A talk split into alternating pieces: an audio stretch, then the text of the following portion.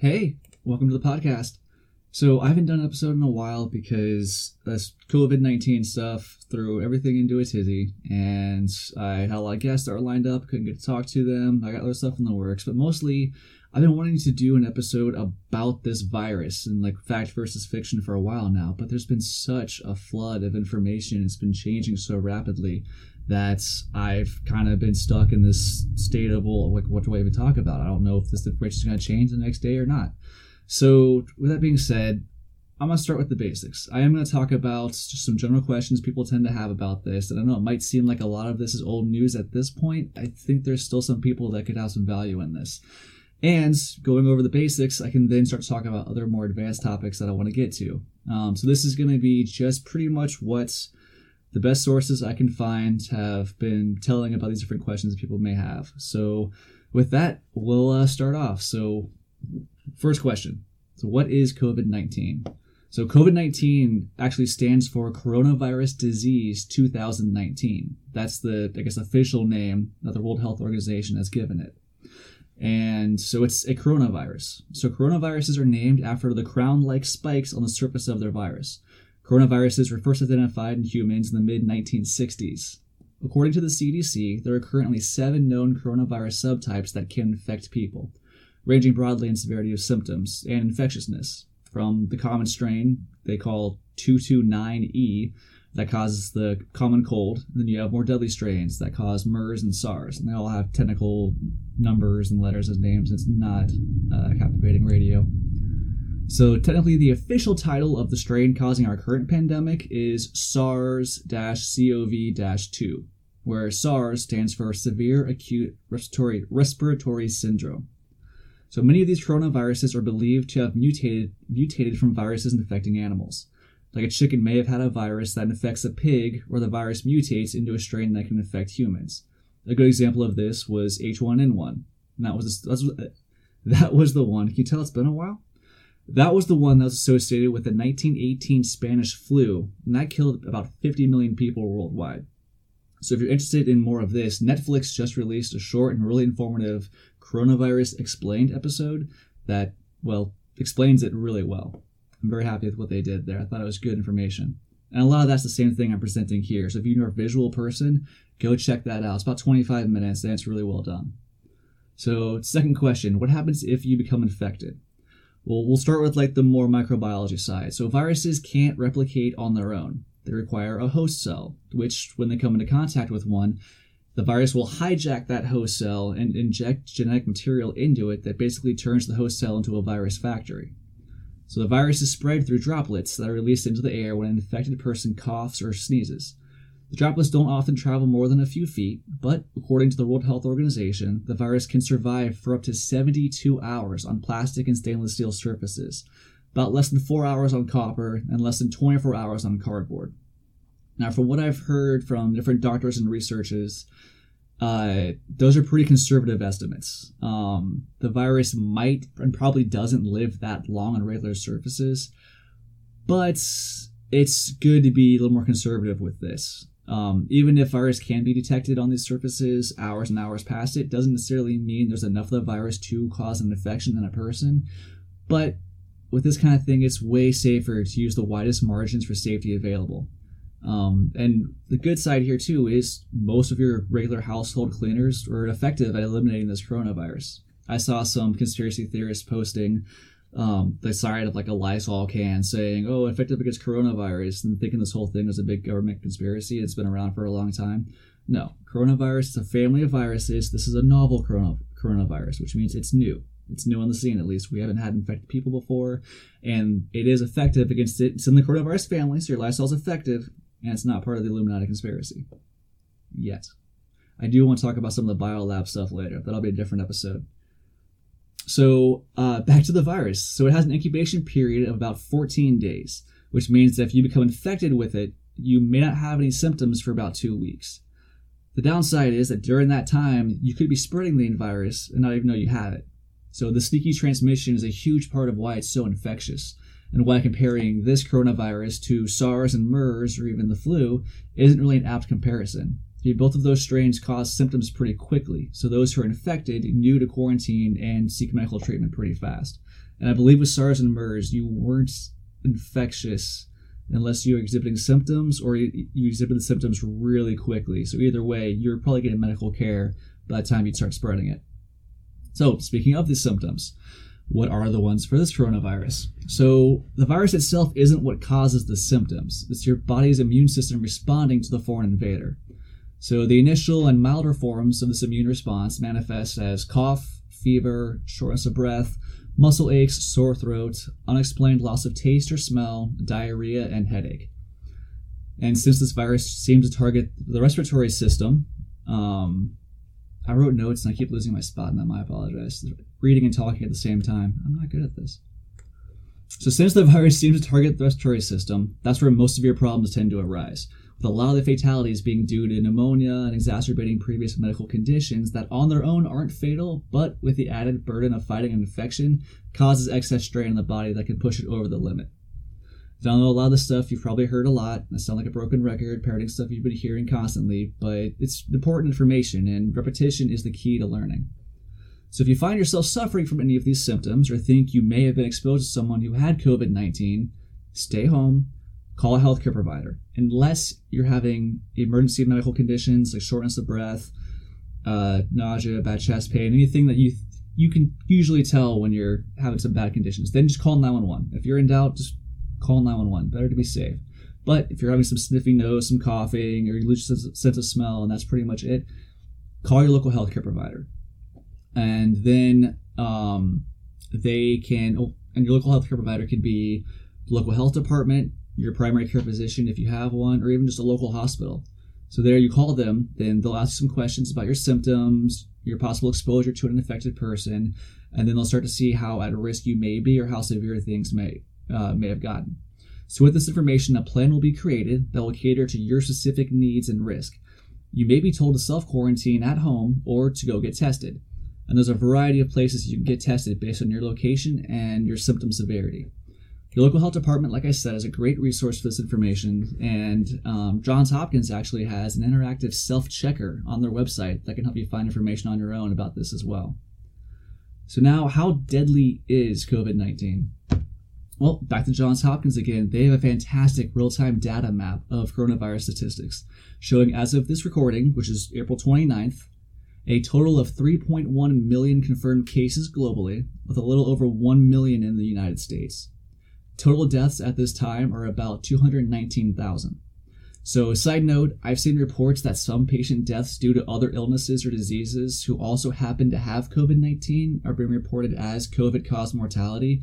So, it's possible that the death toll numbers are inflated, but the case can also be made that many of those patients may have not died if they weren't infected too. So, at this point, I don't really see any reason to not assume the data presented by Johns Hopkins is as reliable and factual as possible. Um, as for the case fatality rates, the percentage of people who become infected with this coronavirus and die, I've seen estimates ranging from 3.5% to as low as 1 to 1.5%. So, with the flood of data being collected as testing ramps up across the world, it seems like the data is constantly evolving. But at this time, my best estimate, based on the best information I can find from sources like Johns Hopkins, Mayo Clinic, the CDC, and the World Health Organization. It looks like this virus is definitely more infectious and deadly than the seasonal flu, but not as bad as SARS and MERS, like we were talking about before. So the most at risk here are, again, the elderly, those with compromised or weakened immune systems, and anyone with an underlying medical condition such as asthma, diabetes, kidney problems, heart conditions, lung problems.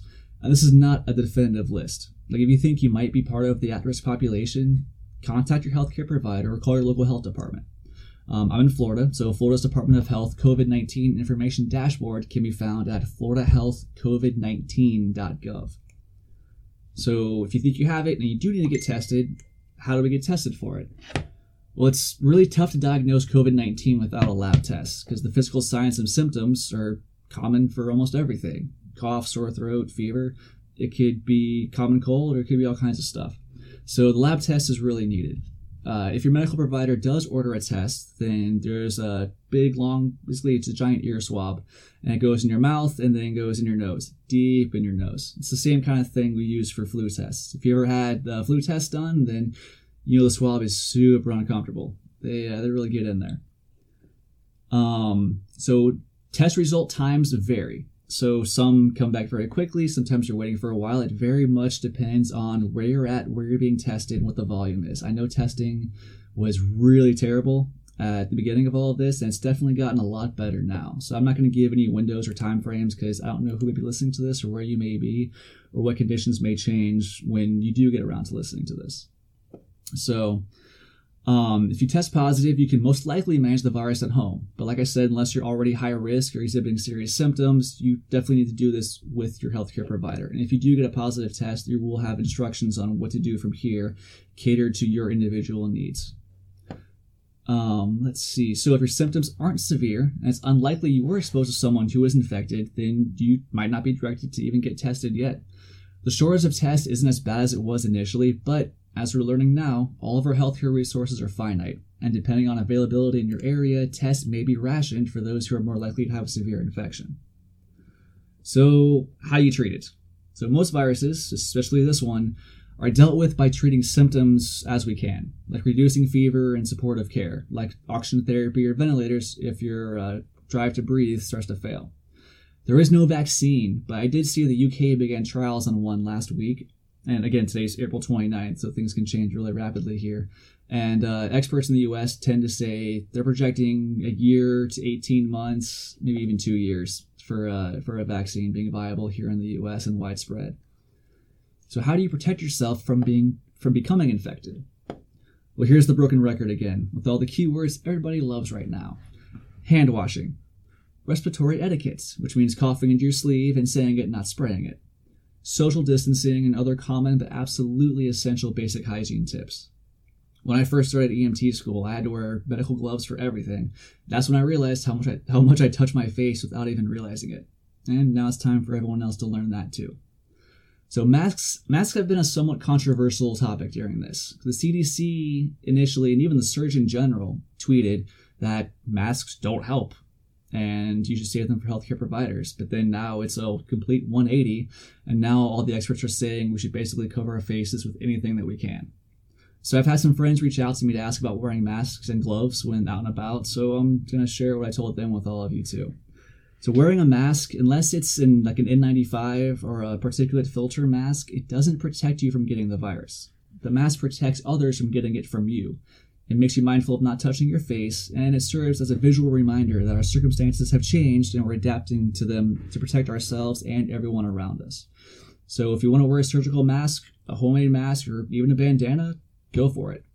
Dispose of it if it's disposable or wash it thoroughly afterwards, but it's not going to hurt and it probably will help slow the spread of this. Because like i said it's not protecting you from getting it from someone else. It's protecting others from getting it from you. And with that two week incubation period where you may be asymptomatic or where you may just have mild symptoms and not even realize you're experiencing anything at all it's super easy to spread this. So if you wear a mask then you're protecting everyone else in the off chance you do in fact have this. Um, as for the gloves i don't this is this is my personal recommendation. I don't speak for anyone. I'm not reading off a website right now. This is just me, Justin Tyndall, as 10 years in healthcare and EMS. My personal recommendation is I, I don't recommend them for the general public for uh, shopping or like everyday activities. I mean, I've, I've spent, like I said, 10 years as a paramedic wearing medical gloves, and nothing shows you how things spread from surface to surface, like having blood in your gloves and then trying to do well, anything. Like in healthcare, we change our gloves and personal protective equipment every time we touch a patient or do anything else after touching someone. So the gloves become contaminated when you touch them, so we dispose of them, and immediately after we, to- we toss the gloves, we wash our hands. So not only are we wearing the gloves to protect the hands in the first place, we wash our hands immediately afterwards too, on the off chance that anything may have gotten through or got contaminated some some other way. So what I see, um, like wearing gloves to the supermarket and then touching a can of beans and putting it back, it doesn't really protect anything but you.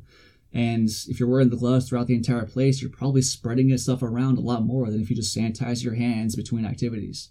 Like unless you're going to bring an entire box of gloves to Publix and change them after every item you touch, you really aren't any safer than just using your bare hands. Like skin is a phenomenal barrier against all the nasty stuff out there. Just make sure you don't have any cuts on your hands or any openings. And if you're using alcohol based sanitizer a lot, make sure you use moisturizer too, because your hands will get really dry, the skin will get dry and cracked, and then that kind of defeats the whole purpose in the first place. So definitely sanitizer, moisturizer, and quit touching your dirty faces so much. Um, so really that's that's there's so much information here, and it was so tough for me to just get down to just the small amount of info I gave out right now. So here's where I want to open up some of you guys too. So there's a lot of conflicting information going on. Everyone's yelling about should we do this, should we do that, and I definitely wanted to avoid politics some on this podcast, but now that it's it's reaching over into my area of expertise, being healthcare, I think it's conversations that we can definitely have, especially when it comes to reopening and a responsible way to do it. Those, though, are conversations for another episode. For now, I just wanted to put some basic information out there and give you guys some resources for where you can find information too. Because, like I said, my background is healthcare, but almost all the information I'm giving you guys now is very publicly available. So, like I said, I'm in Florida, and uh, Florida Department of Health has a great a great website with information on it right now. Go to floridahealthcovid19.gov. You can start there. As for everyone else, we've also got the World Health Organization as far as it goes for like their their, their tips and stuff about like information regarding the virus, the objective stuff like that, they're a good resource. There was some sketchiness involving someone with the World Health Organization and not acknowledging uh, Taiwan. We can talk about that later on too. But as far as this factual information, the Q and A on coronaviruses that the World Health Organization has is great. Um, CDC, they're a good resource there as well. Um, Johns Hopkins, fantastic. Mayo Clinic, there's a lot of good information out there, and a lot of these guys are saying the same thing. That's how you that's how you can kind of tell. If you look at all these different sources and they're all telling you pretty much the same information, it's probably a decently safe bet that they're going to be right. And with the virology and the science behind all of this, it is evolving rapidly, but there are some things we definitely know are factual. That's ways to slow the curve, ways to prevent contamination, infection, stuff like that doesn't necessarily change. And if it does, not very much. So um, if anyone has any questions or there's topics that they want me to research and talk about, I'm gonna send you short little episodes about this. Um, please uh, hit me up with them. You can uh, hit me up on Twitter at the Tyndall or on Facebook at uh, just search Tyndall's Razor and you'll find us. I don't why I say us. It's it's just me and the voices in my head. But anyway, thank you guys for listening so much. I hope you got some good information out of this, and hopefully I'll hear you soon. Bye.